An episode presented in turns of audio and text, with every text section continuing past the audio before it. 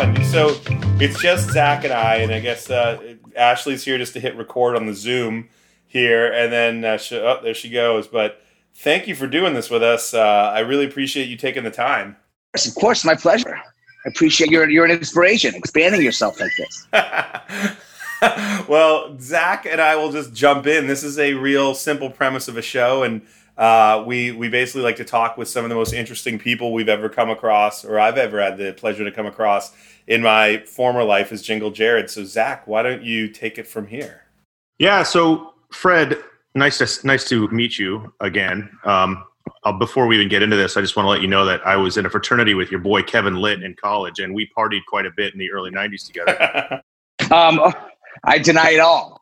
I, yes. Okay. Good start. Um, yeah, man. So you obviously are a man who has made multiple careers happen, like Jared is. Jared is recently forced to do a two-year non-competitive agreement for jingles. And as he was once known as the king of jingles, he now needs to find a new career path and a new o- occupation. So we're reaching out, like he said, to the people who have accomplished uh, quite impressive things in their lives, especially people like you who have gone from, you know, one side of your life, maybe just being an actor as a child, to being the successful director you are today. So we want to see if maybe Jared could transition a, into maybe being like a T V director someday.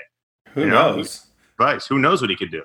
So, and Fred and I, uh, we briefly got to meet each other uh, in my when he was working on a really, actually, probably ahead of its time show for Fox last year, where it was a hybrid between a talk show and a comedy series. And it was really cool to, like, you know, I, I don't typically spend a ton of time on sets because I'm composing music, but it was really amazing to see, you know, everything that goes on on a day-to-day there. And I wanted to just uh, go back, you know, in time with you, Fred, and go, you know, you've spent a good part of your life uh, behind and, and in front of the camera. When did you decide that you were going to start uh, thinking about directing and uh, producing as a career? At what point in your life did you say, this is something I want to do? Um, you know, even as a kid, I was always interested in directing, or uh, I guess what was going on behind the camera.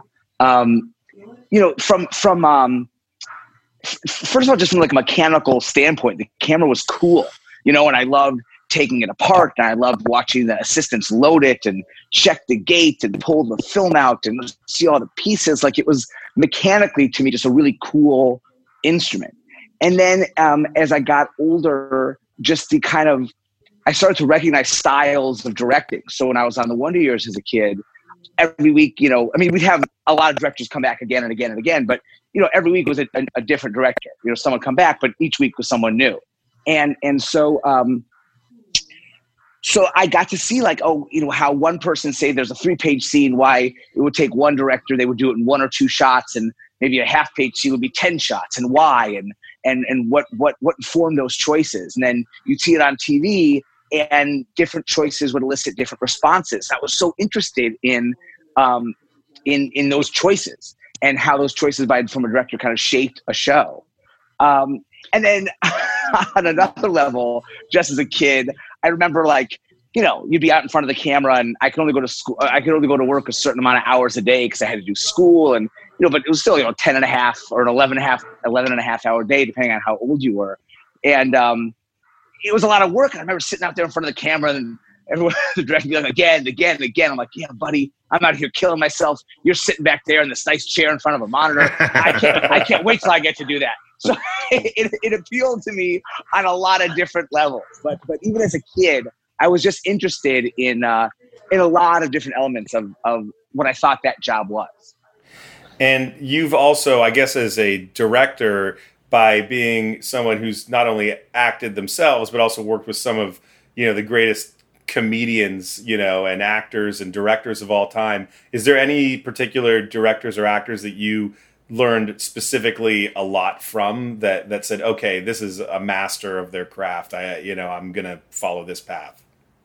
Um, you know, that, I, I think as an actor, you work with so many different kinds of actors, especially in comedy. There's so many different approaches to comedy. You know, there's really well-rehearsed, finely timed, you know, um, mechanical comedy. There's really loose improvisational comedy. There's joke-based comedy. There's character-based comedy. You know, there's broad, there's serious, there's farce.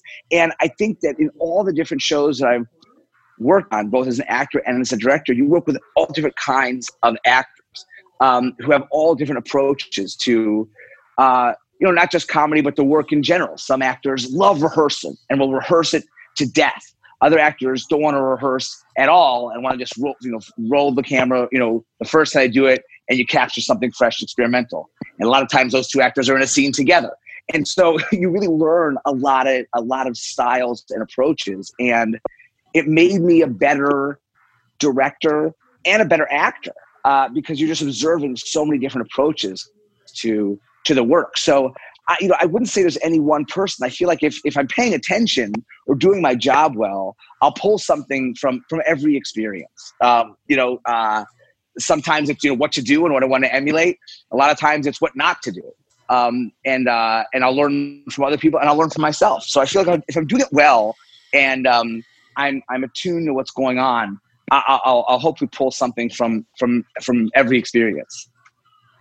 Yeah, and I think in my world as a songwriter, every time I go into a new room with somebody, whether it's like a Timbaland or a T-Bone, I always said I was lucky to like be able to borrow elements of their, you know, from each person I ever got to meet and turn it into my own specific style. Um, I guess that really, you know, also comes down to how do you collaborate as a director when it's someone else's, you know, like you said, every week on Wonder Years, there'd be a different director. Like if you go into a show like Modern Family where they've, you know, there's X many episodes a season, there's already a story arc for the season. How do you end up going in there and making it feel obviously uniform so it fits into the arc of the season, but also make it your own? Are you involved in reading every script of the season? And, uh, you know, uh, a good friend of mine, Steve Levitan, who we spoke to earlier in the season, was, you know, talking about it from the showrunner point of view, but I'm curious as a director, you know, what that's like. You know, it's a lot, you know, I would imagine it's somewhat similar to uh, when you get approached for a show, you know, you almost treat the show like, okay, here's the brief, you know, here's what the tone of the show is. Here's the style of the show. Here's the emotion that this cue needs to convey.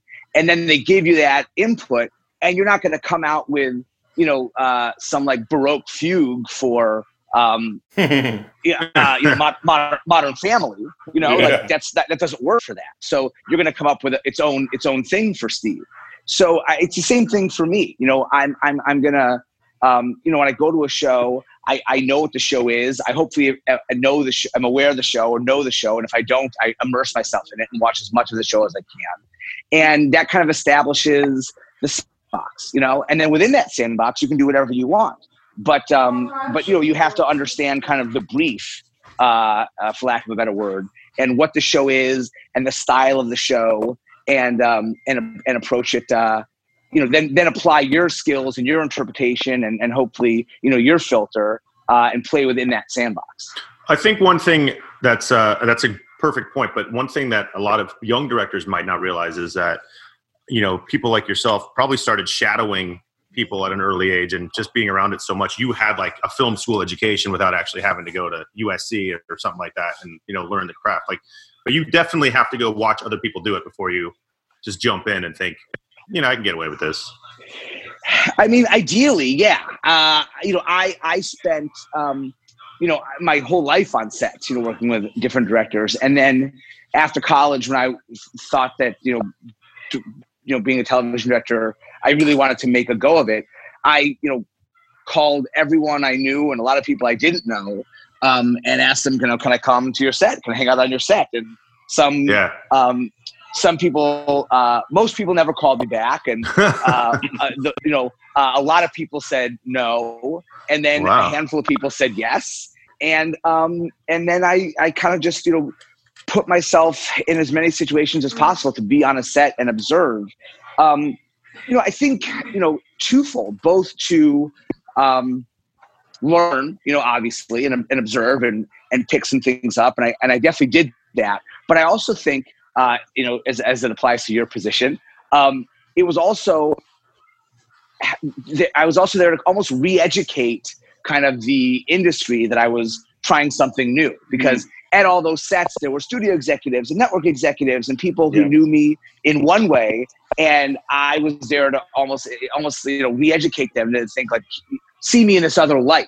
And I think any time I at least was fortunate enough to stay in the same um, industry, but I was, you know, switching kind of fields in that industry. But, you know, when you're wanting to make a big shift like you are, um, you know, you ha- it's it's not just, you know, your own education uh, to the job or to the to the, you know, area of study, but it's also educating the people who are going to give you the opportunities in that field that you're making a change and to kind of see you in a different light. So it, it, it kind of being on set observing kind of served two purposes, and probably the latter more um, than, than, than learning kind of how to direct.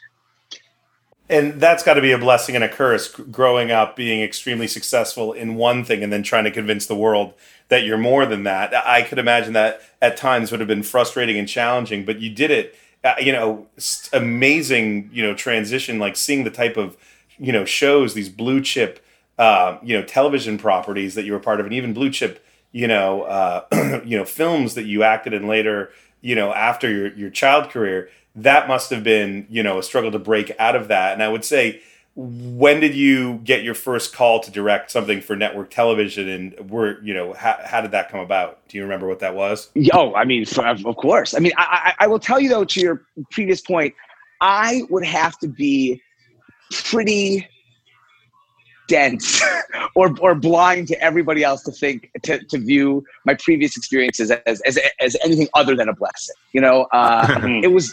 It was not a curse. I had a, I was very successful at a young age and uh, beyond anything I could have imagined or hoped for. And and so, you know, I, I was fortunate that uh, the community was willing to um, see me in a different light, you know, both as an actor and as a director. I think I, I was very fortunate in that, that respect. But I, I don't look back on my experiences as a kid as, you know, as a, uh, as any kind of curse or handicap or something I had to overcome. You know, everything I do, and I feel like at this point I've established myself in a variety of careers as, as you know, as mm-hmm. as uh, as my own person. But I, I would be really blind to the facts if I didn't think that everything I'm doing is standing on the shoulders of what I did as as a kid. So it was it was nothing but a blessing. Like it just really wow. helped me at a you know it was it was great. Here's my um, question: how did you come out of it so unscathed? I mean, we read about all these childhood, you know, these kid actors who are so successful, and you were probably the, one of the more successful of all of them. And you, here you are functioning. You probably have, you're probably married with children, and you're working. And was there like a secret to like keeping it alive? I mean, you just hear so many bad stories about it, you know.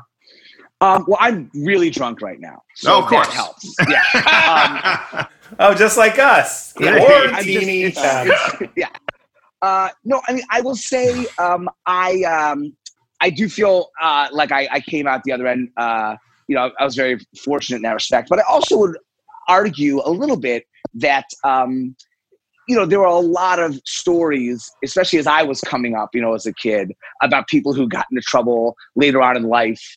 Um, but I feel like we hopefully, um, you know, learned our lessons from from kind of the, the people that came before us. And I think that, you know, for every bad story or each true Hollywood story you could come up with, you know, there's there's ten or or you know twenty mm. uh, examples of kids who have, you know, grown up and succeeded in the industry, or more often than not, not, you know, succeeded in other industries and have right. become mm-hmm. uh, dentists and veterinarians and uh, hardware shop, uh, people who work at hardware stores. You know, like it, it, it's, it, I think that the idea of working as a kid as a recipe for disaster later in life, I, I don't know. I mean, I would, I would, I would argue that. I mean, I, I don't want to turn my back on people who have had, there are people who have had really bad experiences and, and, and have gone through, you know, really bad stuff. And um, I'm not ignorant to that fact at all. But I don't I, I don't think it's a cause and effect. You know, I don't think it's yeah, a cause yeah. and effect. But I but so, I, I do feel fortunate, you know, yeah. um, for having had as positive an experience as, as I did. But there was so a question about that I kind of did Yeah, no, no, I, that was a two-parter. We we want to hear all about the the first time you got a, a you know, a major gig on a network right. and how that came about. Um, well, Uh, uh, I, uh, it was the old fashioned way in that it was contractually obligated. Um, my, uh, my dad, I like that. Yeah. My, my dad, uh, you know, knew, uh, that this was something that I wanted to do, and in his infinite wisdom, um, made, had it put in, in my deal when I was, I, I did a show right out of college called Working, a sitcom for mm-hmm. N B C. Oh, yeah. And and yeah. so he had, it was it was put in the deal that in the second season I got to direct an episode. And and so that was the first, that was the first one. And that was for N B C. Nice. And wow. um, I was, um, I was wildly unprepared. And, uh, but, but, but it, it was, um, you know, it was helpful that it was my own show, you know, so my, so the, the crew, was no one, yeah. And they also weren't going to let me fall, you know, screw up too badly. They weren't going to let me fall on my ass too hard. Um, so they really rallied around me. And it was only until, you know, years later when I saw what it was like when you didn't have that support, that I was like, oh wow, like they really had my back. They really, they really helped me out. Cause I like to think like, oh, I'm a director. And then I was like, oh, I am not. I am not a director. So, uh, I mean, that was my first experience. And um, and then it was it was it was really uh, a very slow uh, and deliberate build. I, I feel like um, I skipped kind of no no rungs on the ladder. Um, I really you know started. I started at you know Disney Channel and Nickelodeon after wow cold call, after cold calling. I wrote down the name of a production company at the end of the show and I called them cold and uh, started observing and got a job at Disney Channel and then a job at Nickelodeon and um, just you know one led to the next. And you know one year I did one episode, the next year I did two, and the next year I did zero, and then the next year I did one. And it was a very kind of Slow, slow build. That, that everybody at some point. And this isn't gonna like uh, flip the switch for you, man. I, I don't, I, you know, at least not me. I didn't, I did, I, you know, that whole like work hard, work smart, not hard. I've not yeah. learned that lesson. I've not learned that lesson. As a composer, you know what, we've all had that feeling. You know, when when I I was lucky that I didn't get to skip any rungs on the ladder too, because I got to fail early and often. And when you were telling me about that, you know, experience with directing the first show, the first time I had ever conducted an orchestra, I didn't was afraid to tell people. A, as someone who's composed more music for T V and film, I don't know how to read music, and I certainly don't know how to conduct a ten-piece orchestra. And I was like, with the right people around me, I figured out a process that worked for me. I figured out how to do, you know, the count-ins and all that stuff. But once one was out of the way, I'm like, great. Now it's on the resume. Now I'm a, con- a composer. And I feel like once you, you know, in the world of Disney Channel and Nickelodeon, you just start, you know, getting all that utility in of making shows and getting your hours in. So by yeah, the time you probably rep. went back to network, you were just like, oh, I know what all this is. Yeah. Oh, it was a lot. It's right. It's right. So it was a lot of reps and, Um, that was like my film school, and they were incredible. I mean, they just gave me so many opportunities. It was it was amazing, and um, and yeah, definitely, um, you know, definitely took the reps, and when, then when you get the call, you, you're hopefully ready. But I, I feel like every every job, um, hopefully, you know, presents a new challenge or um, you know something that makes you a little nervous on Sunday night when, when you go to bed. That you're you're excited and nervous to go to work on Monday morning. So. Uh, I feel like I've definitely, you know, taken my reps and had a lot of cracks at it and, and, and logged my hours, but I'm still trying to, you know, challenge myself, be nervous, uh, you know, be intimidated and, and hopefully grow with each gig. Being nervous is key. It helps you care. And it, it kicks into that part of the body that's like fight or flight, where it, it really makes you just, you know, feel like you're supposed to be there and, and with purpose, right?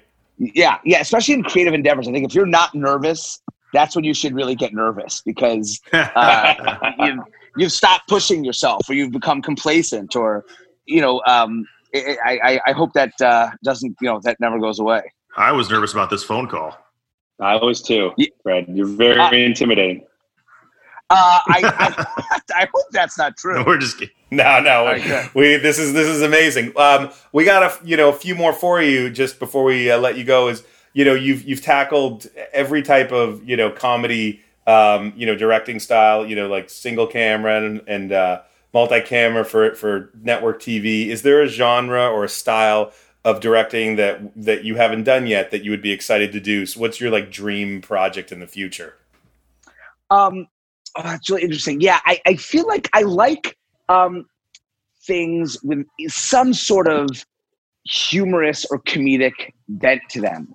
Um, but I do like, I would like to do like like a heist movie, you know, like a suspense mm. comedic heist, you know? Mm-hmm. Um, you know, like, you know, the early Soderbergh, you know, whether it's, you know, early Soderbergh yeah. or even, even later Soderbergh for Ocean's Eleven or, or um, just, I, I just, I, I think a, a comedic heist or a, a wry heist is something uh, that, that really interests me. I love true crime, um, but I also like uh, comedy. And so uh, I think that's a, a, a, a cool heist would be a, and even like the classic, you know, um, uh, Thomas Crown Affair or I love those uh, Day of the Jackal or, or, or I just, mm-hmm. I, I love, uh, I just love a good, a good heist thriller. And so if we can do something, a little comedy, that's something I'm, I'm really excited about. And uh, what's next up for you in terms of uh, stuff that you can talk about? Any projects that we can see or that you are able to uh, promote at this moment? Uh, yeah, I just finished, uh, we just finished uh, editing. Um, uh, I did a show um, uh, for Netflix called Dash and Lily. This really um, kind of heartfelt, kind of coming of age romantic comedy. Uh, it's eight episodes for Netflix in December. It's going to be a holiday thing. And uh, I did uh, I did half the season. We shot it all on location in New York. It was fantastic. And um, it, it was... Uh, I feel like we got it done just in the nick of time, but um, yeah. we shot in and around New York for, for like two and a half months. It was fantastic. What's going to happen now with uh, production shutting down? Like, is there any any predictions you can make about what kind of content people are going to try to invent, aside from what we're doing here with podcasting, but, you know, with scripted T V, what's going to happen with film and T V over the next little while?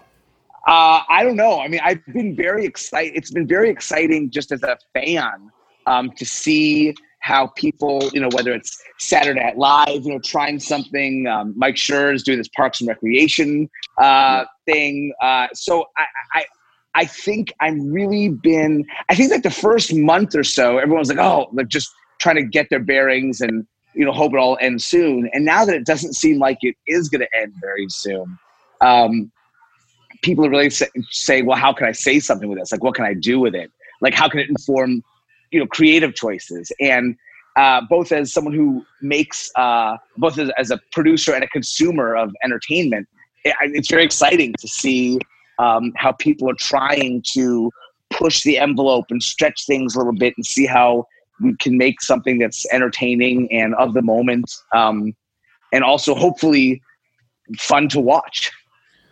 Yeah. And and look, uh, with, with every single person we've spoken, spoken to, we've, we've gotten, you know, different takes on what it takes to actually, you know, make it in, in, in different careers. And for you, I think the big lesson here is, seems to be a lot of tenacity, which is something that I can relate to. You know, just when you see an open door, take it. You know, I think too many times people in this industry wait for great things to happen to them. And it sounds like you're not that kind of person, and you are willing to do what you, what you call the repetitions and the reps. You get, get strong, you get good, and, and literally never skip a step on the ladder. So that's, that's my big takeaway here. And Zach, what do you think? think? Is this career? Is my occupational therapist? therapist? What do you, what do you think? think? Um, well, I think Fred works very hard, as do you. So that's a thing you have in common. I think you would have to probably give up your media company to go be a T V director.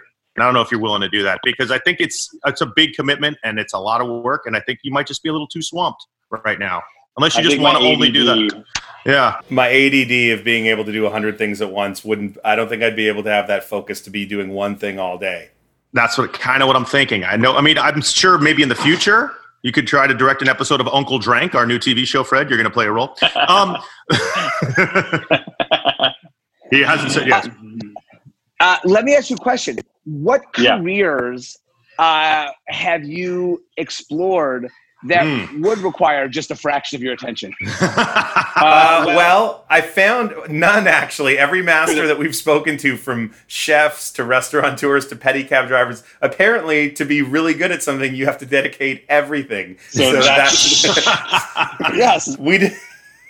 We we're learning that one lesson at a time, but you know, even during my time as like the Jingle King, where I was making all my music, it was so towards the end, and not to like toot my horn, it became after a while effortless, which is I think where the passion left me towards the end. I think I got out of my business at the exact right time. Where Interesting. More, yeah, a, yeah. A, a, a lot of things. You know, we had built the business. I was very interested in growing and selling that business, which I did.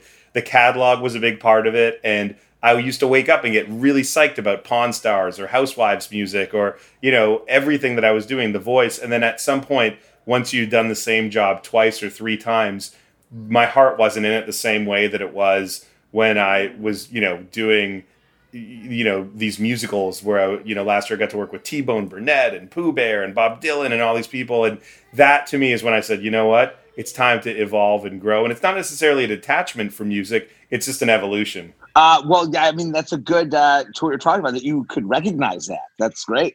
Yeah.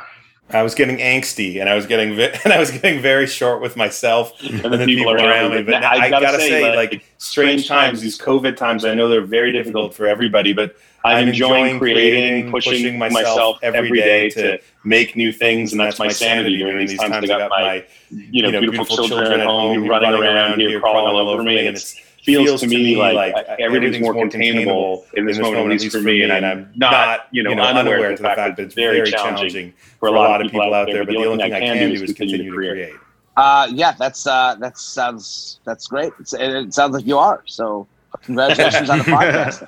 And thank you for having me. Of course. You're the best. We really appreciate you coming on, and uh, thanks for being on Occupational Therapy. Have a wonderful rest of the day and be safe. It's a pleasure. I, no, no man is strong enough to say no to Hurwitz. So uh, ah, Dave Hurwitz, he's he's great. He's a nudge in all the right way. So thanks. I mean, for I, no, yes. no, no one has that kind of strength. I certainly don't. Well, when this is over, we owe you a dinner at Craig's, so you can cash that in with us. All right, sounds good. Thanks, guys. Thanks, Brad. Bye. Bye. Bye.